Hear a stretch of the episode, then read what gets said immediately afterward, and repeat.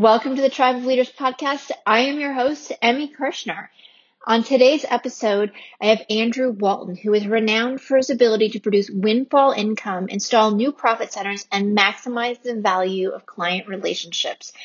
He does this by identifying and tapping the overlooked opportunities and underperforming activities that most business owners don't even realize they have immediately available to him. And what makes Andrew so unique is that he helps his clients and has scaled his business while he's living the ultimate laptop lifestyle and lives in a different country every year.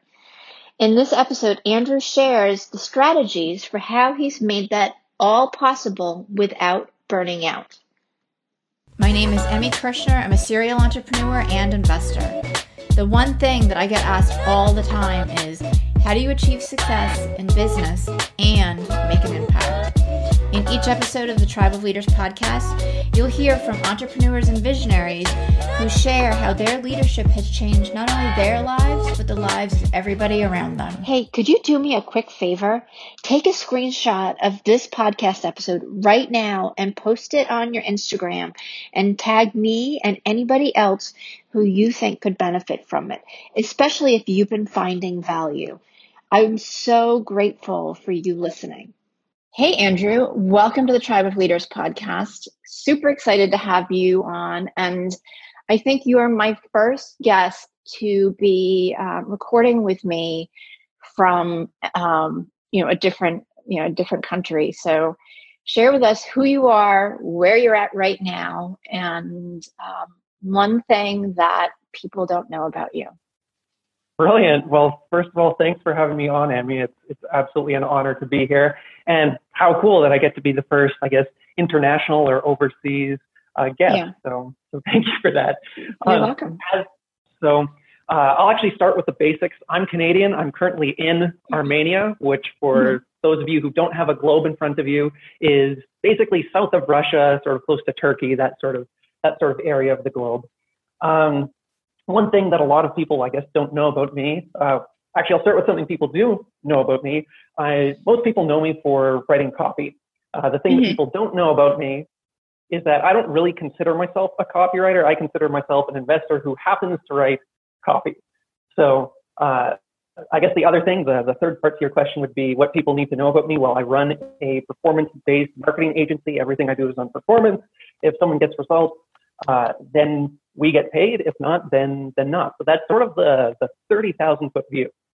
I love it. I love it. So let's let's dive down to like five to ten thousand feet, and um, how do you create performance for business owners and entrepreneurs?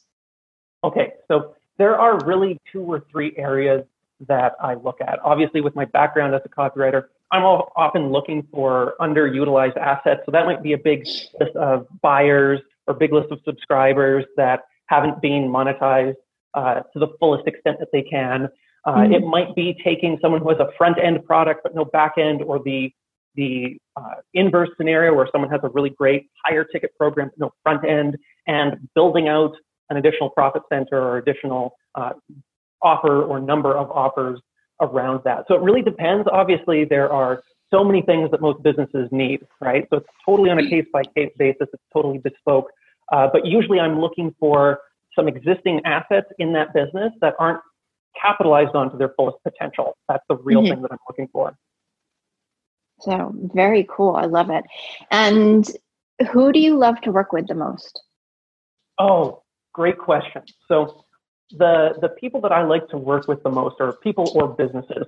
Uh, mm-hmm. usually it's people who are established, so they've built something before. I'm not coaching them or consulting them through the process of what product market fit is and how to get a client, stuff like this. So it's someone who already has the vision of the value they want to bring to the world. They have uh, they have some validation for that idea. They've gotten some sales, but they're really struggling to grow. And usually th- these are going to be people uh, who are selling some sort of information or transformational training program or something like this. Mm-hmm. But it's an info product, consulting, uh, sometimes done for you services where they're building out uh, a consulting arm to that business or an info product arm to that business. I don't really do a lot in e-commerce, uh, physical product. Uh, I have in okay. the past, but it's not really my focus right now. So it's all okay. about all about the, the, the information space or educational space, you could say. Right, right. So somebody who had like an online course or um, coaching potentially or a membership site or something like that.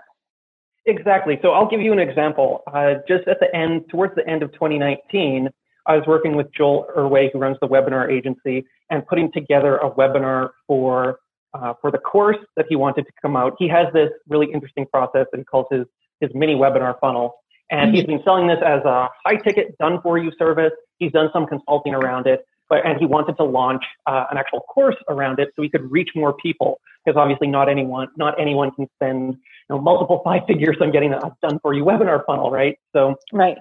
he was missing this one piece from his business and we collaborated to put that together and we got that launched towards the end of last year. So that's a specific example of something that, that I might do, even though to be honest, webinars aren't the thing that I am focusing on right now. In that case, it was the absolute appropriate tool for that specific scenario. Right. Awesome. Awesome. How did you, I'm going to say, fall into this? Because I don't think anybody grows up and is like, let me write copy and create performance based um, business. That's I something I think that evolves. yeah, I don't think you could have picked a better way of phrasing that than fall into it because that's almost exactly the way it happened. Uh, way back in 2010, I had dropped out of school. I was studying jazz guitar at university. I'd suffered an arm injury, so I wasn't able to play anymore, and I had to figure out something to do. And okay. I read the Four Hour Work Week. I read some other books on business and marketing, and was like, okay, I'm going to try this online thing. And just by random luck, one of the things that I was that I discovered was writing articles on the internet. It's like, oh, okay, you can write articles online, put Google Ad uh, AdSense ads on them, and if people click your ads, then you can make money from that. And that's the very first thing that I did uh, online that actually made some money. And it wasn't a scalable business model. It wasn't a sustainable business model because I was essentially using sort of cheap Google arbitrage tricks to get traffic, and it, it wasn't it wasn't something that was truly adding value to the marketplace, but it was something that I was hmm. able to do to make some money and figure figure out that this thing, this online thing is legit and actually can work.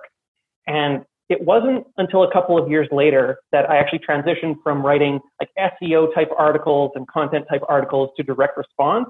And that really also came about randomly. I was on Upwork and other free, freelancing sites. I think it was Odesk at the time. And mm-hmm. I was just struggling to find clients. I hadn't figured out that whole how do you find a client? If you have to go out today because you need to pay a bill, how do you go out and get someone to pay you money for the thing you do best? I hadn't figured that out. So I was just looking at all the random, random writing related jobs out there, and someone wanted a sales page written. So I wrote my first sales page. I think it was for thirty dollars back in like 2013, 2014 sort of thing. Oh wow! And from that point on, I got into the direct response thing, and now obviously, well, maybe not obviously, but I've charged hundreds of times that, and, mm-hmm. and things have grown since then. And it, it just happened to be a perfect combination of the right, me having the right skill set at the right time, finding the right opportunity, and everything lined up in a way that once I got that positive feedback from that from that client, and I figured that oh, this is really easy to sell because I can give them the thing and they can see a result from it. So it's obviously worth X dollars in this case, unlike an SEO article, which is like maybe it works in after three months or six months, maybe it doesn't, and pricing that uh, was was really difficult. So it was just taking the path of least resistance at the end of the day, but doing it in a way where it really complemented my skills and interests, of course. I love it. And so you've taken that and grown a huge business, and now you work with like some of the top players in, in varying fields. I yeah, you could say that. I mean, I've been really, I think, blessed and lucky and honored. Obviously, I have a certain degree of competence and skill in my field, but uh, it's it's an absolute joy and pleasure and honor to be able to work with people like Joel and with with Neil Patel and with Arne Giske and and some of the others that I've had the opportunity. Steven Larsen, uh, mm-hmm. who, who, used to be Russell's number two guy. Uh, yeah. Lots of lots of different people in the online space. I've had the opportunity to work with uh, startups that have gone from just over a million or several several million dollars to the tens and multiple tens of millions of dollars. And it's just been, and I can't take credit for that, but uh, it's been such a wonderful experience to be able to see inside so many successful businesses and to contribute something meaningful to them. Both of those things, mm-hmm. the opportunity to learn and the opportunity to contribute something that I love doing that I'm reasonably good at and that where you can absolutely see a result at the end of the day of the work that you've done, uh, I wouldn't change it. Wouldn't change it for the world. It's it's absolutely amazing. That's incredible. So I'm curious too, because you said that you work on a performance basis. Why and is why does that work for you, and, and what's the benefit um, of operating on a performance basis? Oh, love the question. So, uh, to be perfectly honest, at first it didn't work. uh, I failed. I, I, I, failed at it for about a year. Okay. Somewhere, somewhere between six and twelve months. I don't know exactly. In large part because I wasn't very good at selecting my clients. Uh, as as you can imagine, it, say you're charging. It doesn't really matter what the number is, but I'll throw numbers out there. Say you're charging five thousand dollars for a sales page. Then, in mm-hmm. principle, it doesn't really matter if you're selling that to someone who can get $25,000 worth of value out of that page or $25 million worth of value out of that page because it's the right. same $5,000 to you. So right. I was used to taking whatever project would come across my desk where I felt confident that I could get the client a result and have them happy about making that investment with me. But I didn't have to go any deeper than that. So mm-hmm as a result, I was sort of stuck in this loop of that, that a lot of service providers get into where you have clients one day and projects are coming in and money's coming in and everything's groovy and gravy and, and you're happy. And then all your projects end and you have to go out and find more projects or maybe you weren't getting referrals this month or maybe you were slacking off on social media or whatever it was, sending emails, whatever your, your pipeline, however you fill your pipeline. And you're going on this roller coaster, right? And I was really, right. really tired of that. Been doing that for years. And while I'd had, uh, I really had no reason to complain, I was just getting tired because working whatever 40, 60, sometimes 80 hours a week, it, mm-hmm. it wears you down. So it's like, there's got to be a better way to do this. And right. I decided, okay, well, if I eh, decide to work on performance and I get a percentage of the results that I produce, then it makes sense that over time, I'm going to build up essentially a portfolio of assets that I didn't have to build from the ground up because people have already spent millions or tens of millions of dollars investing in their businesses, proving something works, building an audience, building an email list, and all that wonderful stuff, right? So I can right. tap into that, make something work better. I can take all the risk. It makes it really easy to sell and say, if this works, great, pay me. If it doesn't, no worry, no risk on your part. I'll risk mm-hmm. my time, I'll risk my energy, I'll, I'll risk to a certain extent my reputation uh, and take that on. But again, I, I wasn't extremely proficient at doing that because I was choosing projects that did get some results, but getting 5% or 10 or 20% of a small number is still a small, is a much smaller number, right? Right. So I had to learn to, to identify and to uh, identify opportunities where if I performed, it would justify my time investment. And it took me probably almost a year to do that, where it was to the point where now there's no way I'd go back. Like the, the, the income I'm able to make from performance based work, I could never, there would be no physical way for me to do it because there's only 24 hours in the day. And whether you're, you're getting paid per hour or per project, you're either spending, t- it's either time or it's like a commodity result. There's a physical limit to how much you can do. Whereas right. on performance, it's strictly the, the cap to your income is the value that you can create, create in the marketplace. So mm-hmm. Um, I think that that anyone who really wants to, I don't recommend making a jump from one to the other. But if someone's currently doing uh, project-based work or trading hours for dollars, consulting or coaching or something like this, finding something in their business model that's measurable, tangible, that everyone can objectively verify this is the result that we got, and seeing about incorporating into that that into their business model.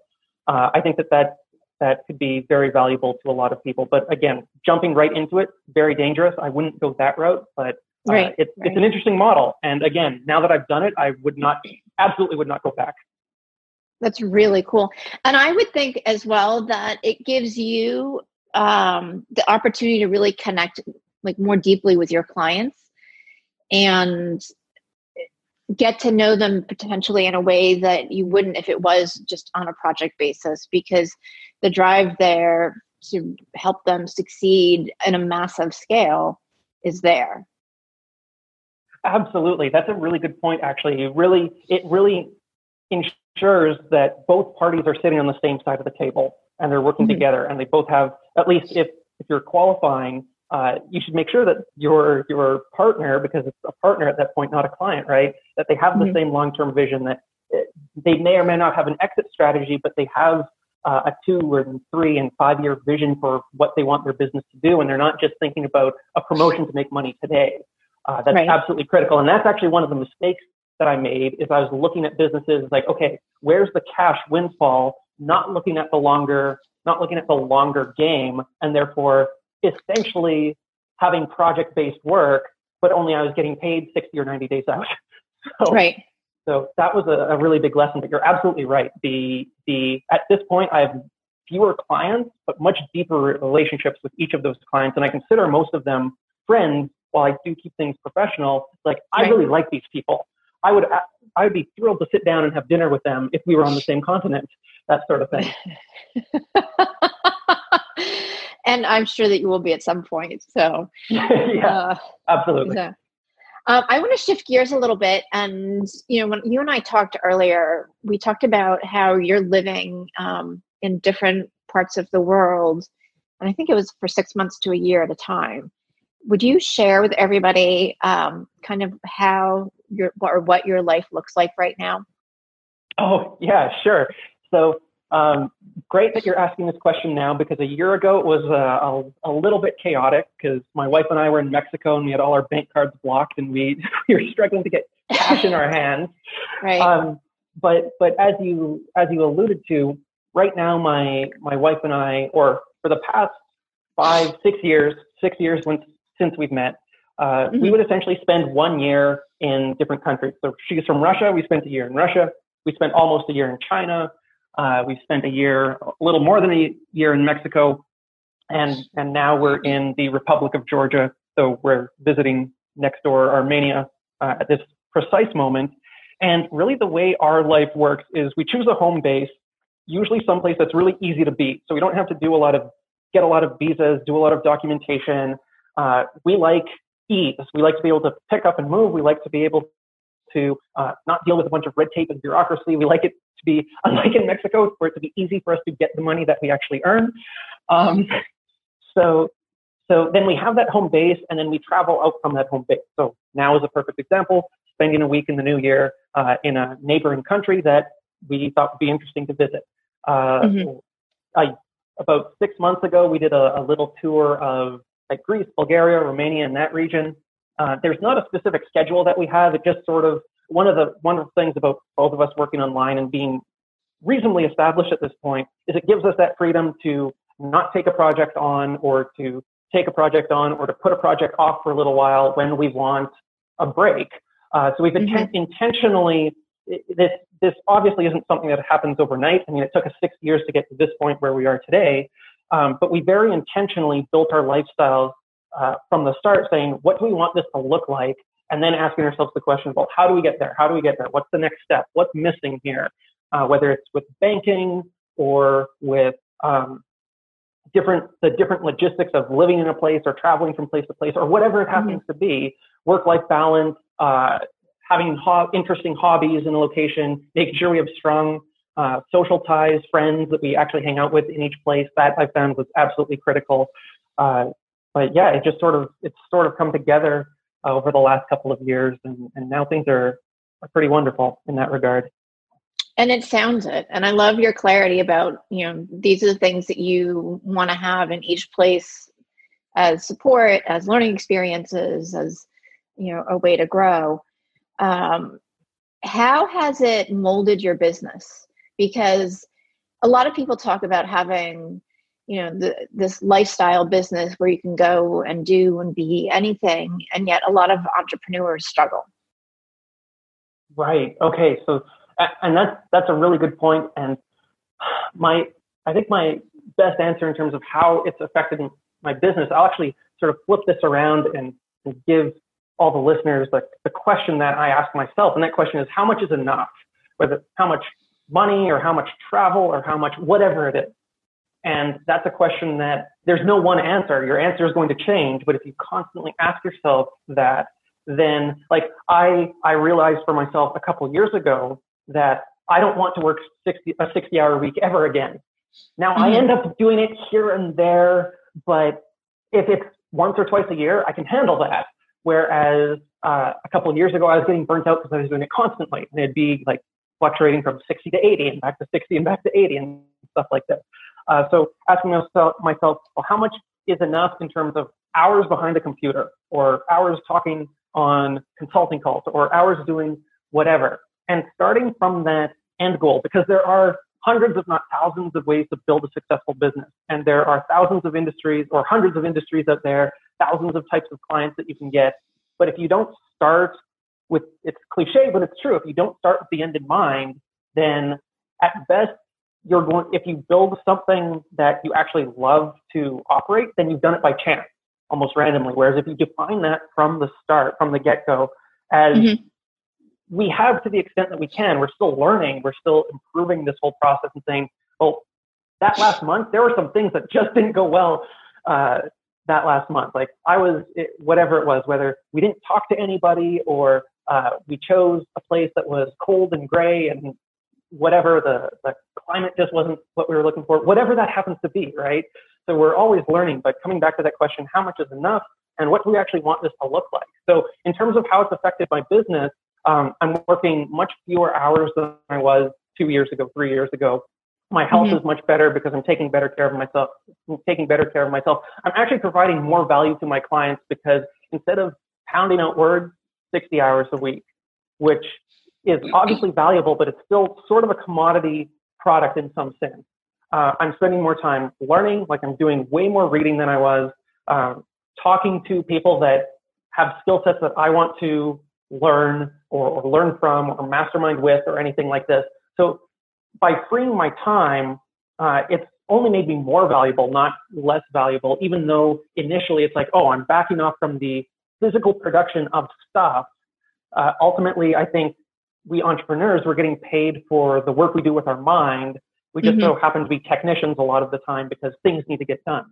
Um, right. So I don't know if I totally answered your question, but that's my answer to your question in terms of how it's affected my business. Well, I think it's, you know, it kind of piggybacks with how you're traveling in that um, you really stepped into the clarity piece of what do I want to look like and what's going to best serve me and my clients. Yeah, I have I have a lot more clarity than I had even six months ago. And actually, that's another wonderful thing about this how much is enough question. You sort of you can create space for yourself. And this is a bit of an aside, but I think something that's critically important. One of the things that I've done that's really helped is defining for myself when I'm going to use my phone, when I'm going to be on social media, when I'm going to check my email, and not create distractions for myself. Because I know for myself, and I think this is uh, probably true for, for most people, is that we'll fill all the free time that exists unless we're very intentional about creating space for ourselves. And that creating that space has helped me get that clarity. You don't get it,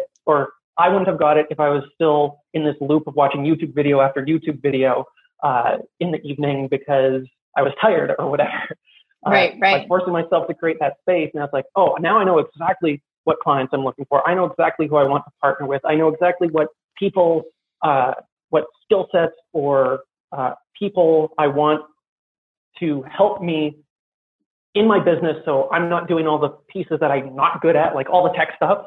Uh, there's mm-hmm. no reason for me to ever touch, touch any piece of technology unless I want to break something.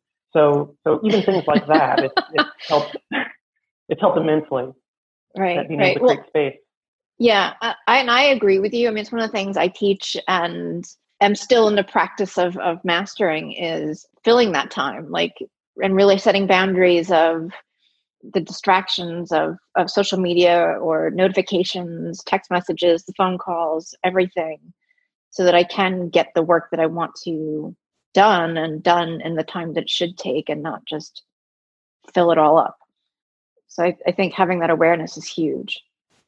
Exactly. And I'm certainly not a master of it yet, but I think all of us can, can improve by being intentional about it and realizing that we need to own our attention if we really want to provide value to our marketplace because there are so many other things demanding it and, and asking for it and trying to distract us. Uh, mm-hmm. That, yeah, we have to, as you said, set boundaries. That's absolutely critical. Yeah.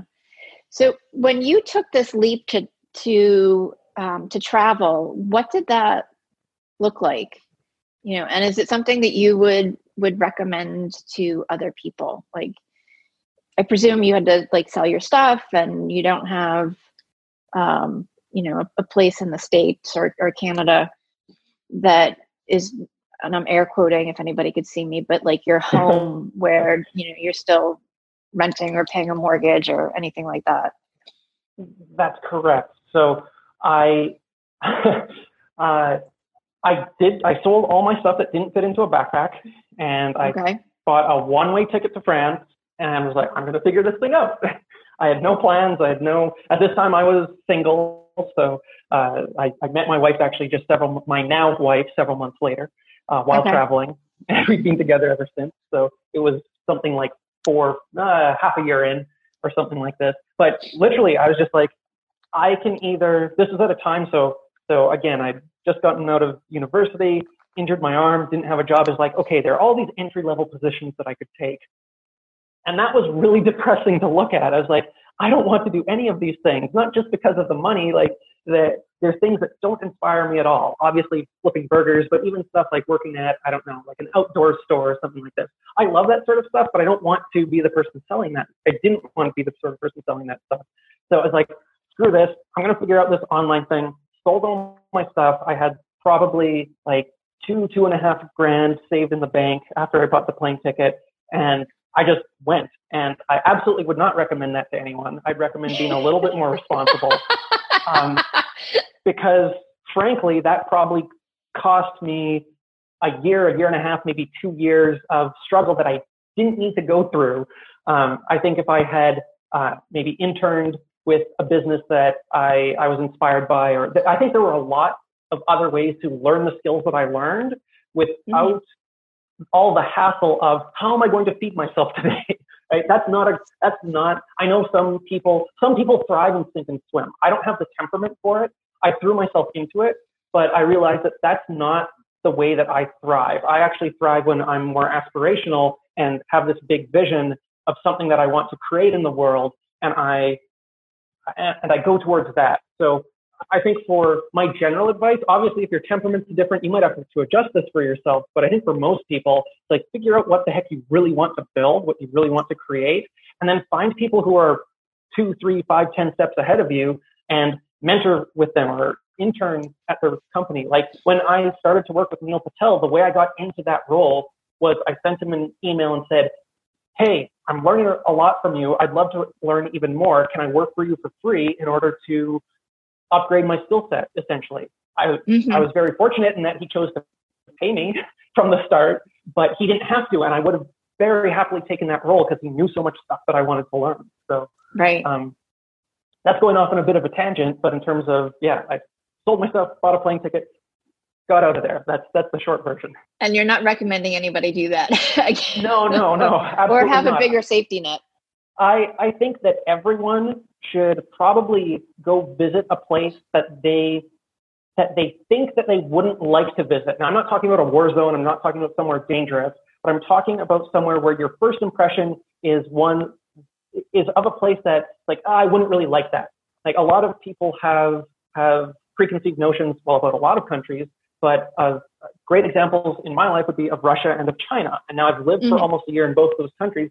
I see them completely different than I did before because all we see from our media is a very certain spin, a very certain angle. Right. We don't really know what life is is like on the ground, and being able to interact with actual people and not just see the politicians or business people or or whoever right. the media chooses to portray, I think that's one of the most valuable things you can do just as a mind opening exercise. Mm-hmm. Um, to say nothing of all the interesting people you can meet and experiences you can have. Do you think, from a leadership perspective, that's been your biggest learning experience? Oh, wow. Uh, I don't know of anything that I could put ahead of it. So I'll put it that way. Like being able to see how people do, not just do business, but are, are leaders, because it can be in a, in a political field or in a, uh, charitable field or a business field or just the, the leadership in the home. Because like when, when we were in, my wife and I were in Thailand, uh, we got invited into the home of a Thai soldier and there was his wife there and I think a couple of kids there. And we just, we hadn't planned on doing this, but we ended up spending, I think, four or five days in their home. They took us to local markets. They they showed us all sorts of interesting things. We spoke through Google Translate. like they didn't speak a mm-hmm. lick of English. We didn't speak any Thai, uh, other than couple numbers. And, and so to be able to see how, obviously, a Thai soldier has a very certain way of conducting himself in the world, and not it's not just the uniform that commands respect, but the way he communicates with someone. And, and it's really interesting because, as as you of course know, uh, words are only a very tiny part of communication. You have all the body mm-hmm. language and being able to see how this foreign culture, these, these people interacted with each other and how we were able to interact with them and create something that truly felt like friendship, even though we didn't speak the same language or we didn't have the same background and pretty much nothing was the same. Right, right. Any of our lives. Uh, very, very interesting stuff. And I could, could tell stories about uh, sort of this, this area of Eastern Europe and, and Russia and China of the same sorts of things happening over and over and over again, and, and seeing how people lead, seeing how people conduct themselves, seeing how people inspire, uh, mm-hmm. and and how it's how there are similar elements sort of in, at, the, at the foundation of human psychology, and there are very different elements in terms of how people perceive time and perceive responsibility and all these other factors that can make or break an attempt at communication or inspiration or whatever it is. It makes me want to go like sell all my stuff and, and and just check it out. I mean, part of my my youngest guy just graduated from high school this past June, so um, over the next couple of years, my goal is to be able to travel more. Um, just hearing you share your story is like, yes, this is the the thing to do. Because I agree with you. I think the media, the news, all of it's very filtered um, and depending on you know where you are politically you're hearing one version over another and until you're really in other countries and hearing other people's stories and what's going on for them um, it i think it's harder to make really knowledgeable decisions about any aspect of what the world looks like i i absolutely agree with you on that point. Yeah. and it's really for to me it's been really humbling having like growing up in a, a relatively middle class and, and well educated family and having all these advantages and sort of having this this almost intuitive perception of maybe not superiority but some sense of our way is the right way and then going right. to all these other countries and seeing all the different ways that people successfully survive and thrive and and build meaningful relationships and build meaningful uh, projects and and and all of that without using the same tools that I believed were best or most mm-hmm. effective mm-hmm. or, or, whatever it is, uh, absolutely eye opening. And it, it, it was, yeah, it was very humbling. Sometimes it's extremely difficult, like trying to, trying to, um, communicate with and integrate with the Chinese, for example, that was really hard. I can't say I was very successful at it. And I really feel like I don't understand that culture nearly as well as, well, of course, but, but there is so much more and is so much more to learn from those, that group of people and how they see things and how they do things mm-hmm. that in, in the nine or 10 months we were there, barely scratched the surface. But uh, that could be said for, I think, almost any culture in the world. Theirs just happens yeah. to be very bright and obviously different and and there's something to that.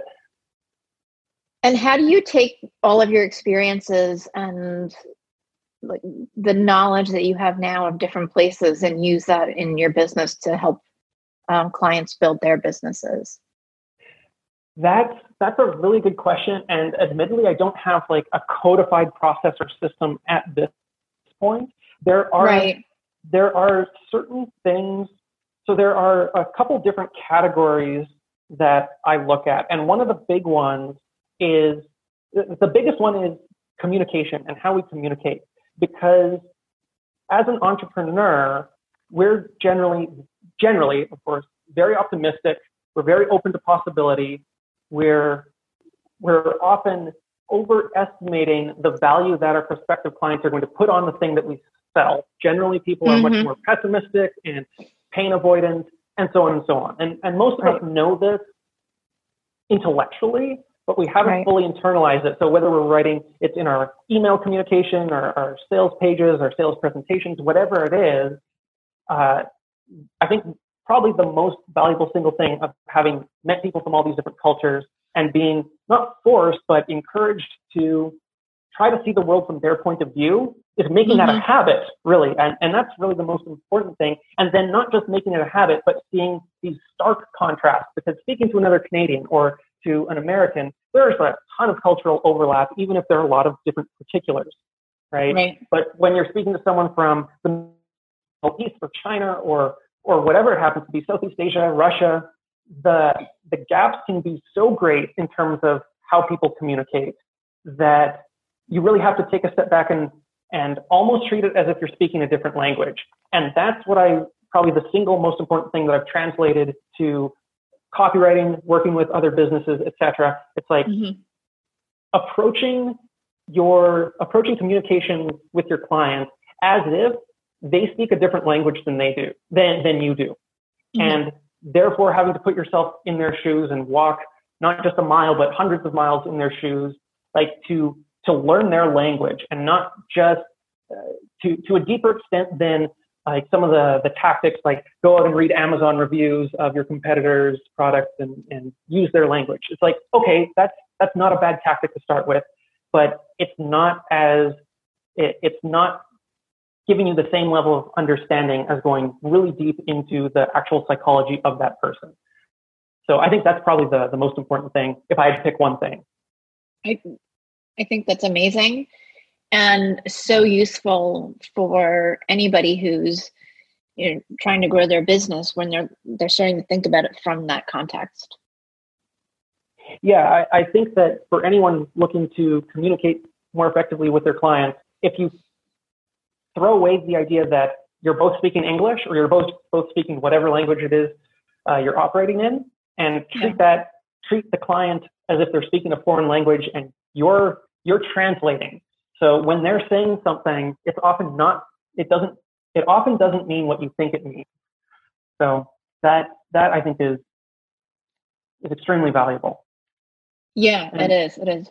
And again, something that I share with my clients too, because a lot of times the objections that come up aren't really the objections. It's you've got to dig underneath that to get to what's really the pain point or the problem or what's upsetting them to help them move forward.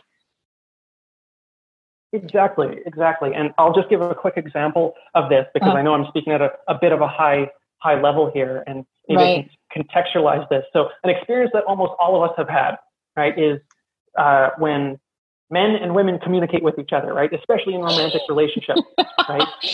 It Yeah. often doesn't feel like we're speaking the same language, right? It's like the classic, is anything wrong, honey? No, nothing's wrong. Is something actually wrong? You have to go deeper than that initial than that initial response, no, nothing's wrong. And yes, Right. that's a cliche example, but that's something that we've that almost everyone has dealt with, right? That's like a human Right. universal is that inter intergender or intersex communication, uh, and it's like, oh yeah, we're we're all using the same base of however many words, but we're not necessarily speaking the same language with those words, and we have to absolutely go deeper.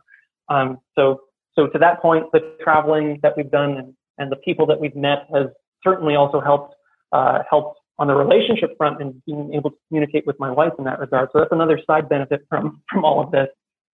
There you go. Yeah, absolutely. And it's yeah, I'm, I'm laughing because it's like I know women, women particularly when you ask that question, um, you know, how is it or are you okay? They're like, I'm fine, and the fine is never Yeah. fine.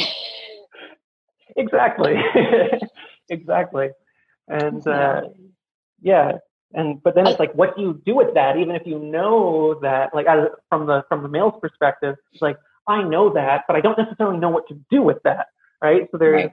there's always so much to learn, and this is really uh, sort of bring this, I guess, full circle to to how I got into uh, copywriting and direct response copywriting specifically. It was my love for how do people communicate with each other, how do they inspire people to action, and how do they um, convince each other of something, whatever it is they believe. Uh, that uh, that's sort of the the theme that I think has has permeated well, this entire conversation, but my entire story up to date because that's that's absolutely my my biggest love and biggest interest, and I'm lucky that I get to do work with that every single day. Mm-hmm. Absolutely, absolutely, and I I love everything that you shared. I think it's so relevant and important, particularly I think as we're moving into more of a place where people really want to connect and have relationships and understanding that you know the top level conversation isn't always what's really going on regardless of language or where you're at too. And and being open to discovering that in a way that's you know positive and and helpful. Absolutely. Like I, I was i was listening to i think it was your your most recent episode and so uh, you actually probably know know the stats more than i did but there was something very interesting that you were talking about in terms of that uh, that desire to connect with people. It seems like with, and I think we've all seen the statistics about social media actually making people more lonely and how it's especially mm-hmm. bad amongst teenagers. And we don't most something like most American men don't have a single close friend that they could go to in an emergency. All sorts of things like this, right? So I I completely agree with you in terms of that that personal connection, that personal touch, that that deep desire to interact with other human beings and not just the bland exterior of a faceless company. Right, right. I mean, and social media is great. And for me, it's been a great place, one, to grow my business, but two, I, because I moved around a lot as a kid, I've been able to reconnect with some of my high school friends in a way I never would have been able to without it. And it's also such a time suck uh, for so many people, and having that in person uh, connection is, I think, so valuable now. So for everybody listening, yeah, I was going to say, go for everybody listening, go go call somebody on the phone.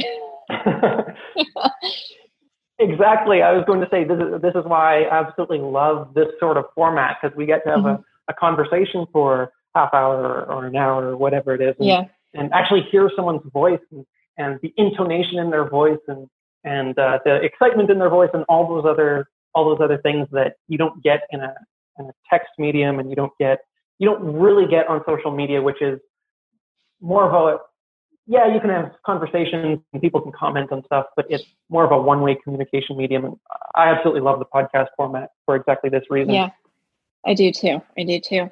So um, I'm curious. I know you have a two llama club, and I would love to know one a little bit more about it. Um, but two, the what's the llama? How did you choose llama? Oh yeah, sure. So as hopefully everyone listening to this knows, Russell Brunson has his two comma club, right? Mm-hmm. So it was literally at one point just a joke that I came up with in my Facebook group. And uh-huh. it was uh-huh. something like, oh, I should come up with a, a membership called the Two Llama Club or something. I don't remember what the exact post was, but it was a joke that people were like, yeah, that's a great idea. So it was like, okay, I whipped together an offer, showed it to people. Some people bought it, and it was just now at that point it was too late. So like, why the heck not? I I think it's funny. it is funny. It made me laugh. I'm not going to the mass market with it. I mean, I don't have anything to prove. I'm not trying to um, to impress people with my ability to name stuff. This is for you know my inner circle of friends.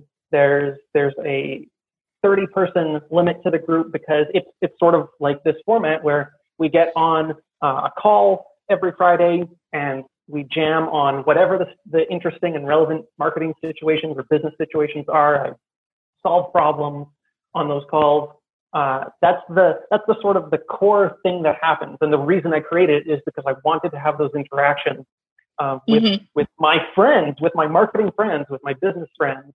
Um, and it really is it's a small community of people who want to have those conversations and want to have them often.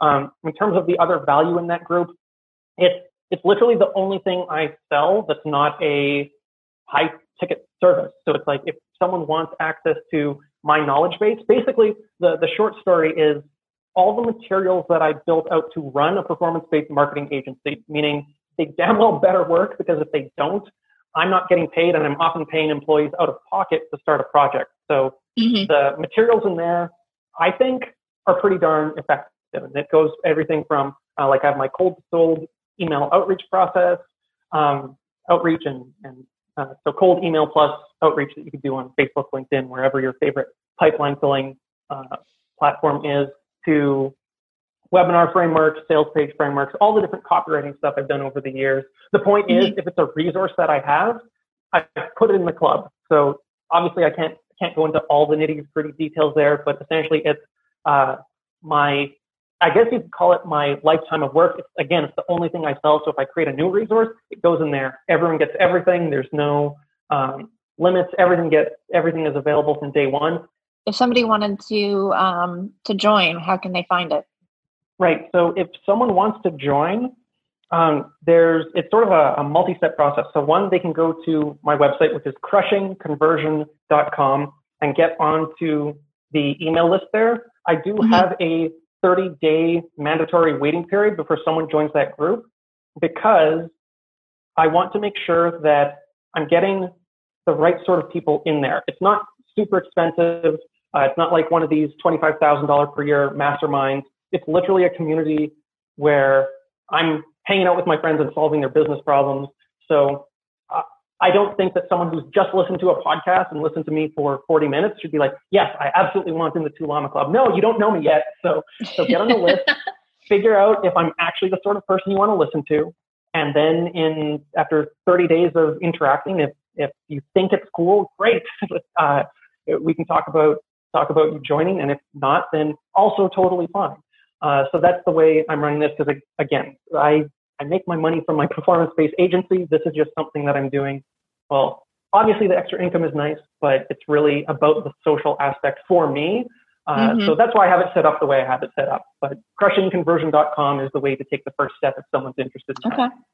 You know what? I really like that, and I I like that's such a different approach to you know creating massive value and making people or having people wait for 30 days so that they you can both kind of see like you know is this really a good fit instead of the sign up now sign up now and then you're wondering on the back end yeah absolutely and and really if you think about it from a long term perspective this is my belief anyway i don't have data to prove this but but mm-hmm. i believe it to be true and that is it's in your own best interest as the business owner to to have someone wait because none of us want to none of us want to be in a situation where a client is upset or you have to give refunds or you have to do any of this sort of damage control right like that's right. that's not good for the client that's not good for you that's not good for anyone uh, i want to like we all want to if we join a program we want to be blown away we want to be wowed we want to feel like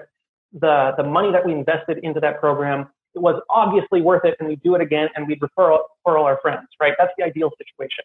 Uh, from the side of a business owner, same sort of thing. We want the people who are going to feel that way to come into our programs and not the people mm-hmm. who are just in a situation that it might be the stuff they need, but it might not be the right time. The economics might not, might not be right at this time. It, there could be any number of reasons. So like I've had people, I, I started this about half a year ago. I had people that were interested in it from day one and they joined like five months later because now finally the timing was right. So, so right. if someone can take away from that for their business and, and have that perspective of it's not necessarily bad to delay a potential sale if you're doing it strategically for the right reasons and you're doing it to serve people better and to serve yourself better ultimately because that's you really need both well, i really appreciate that and i encourage anybody um, who has gotten value from from our conversation to definitely check out your website, get on your list. And that's crushingconversion.com, right? I remembered it correctly. That's correct. Yeah. Awesome. And we'll get the sh- the link in the show notes too so people can just link up with it easily.